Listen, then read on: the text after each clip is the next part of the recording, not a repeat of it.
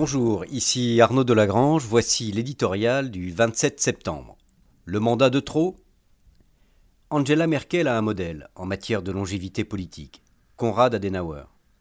Le père de l'Allemagne de l'Ouest avait fait quatre mandats, mais le dernier avait été poussif. Le mandat de trop, dont Angela Merkel disait vouloir se garder. Aujourd'hui, elle semble pourtant tomber à son tour dans le piège. Et la chancelière pourrait méditer les mots de l'ami français d'Adenauer, le général de Gaulle, qui confia un jour que le pouvoir, c'est l'impuissance.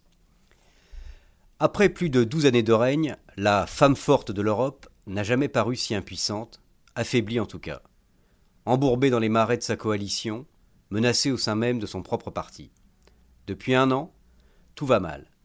Il eut d'abord le long chemin de croix pour former un gouvernement, puis les coups pleuvant en rafale.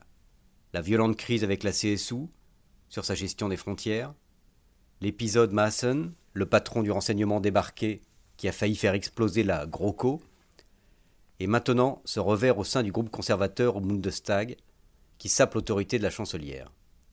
Derrière tout cela, un même ressort, la contestation de sa politique migratoire. La classe politique traditionnelle dans son ensemble est tétanisée par la montée en puissance de l'AFD. Et Angela Merkel porte une lourde responsabilité dans cet essor, puisque la formation d'extrême droite a prospéré sur sa gestion de la crise migratoire.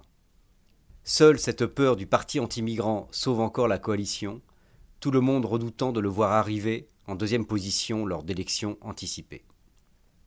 Angela Merkel tiendra-t-elle les trois ans qui lui restent?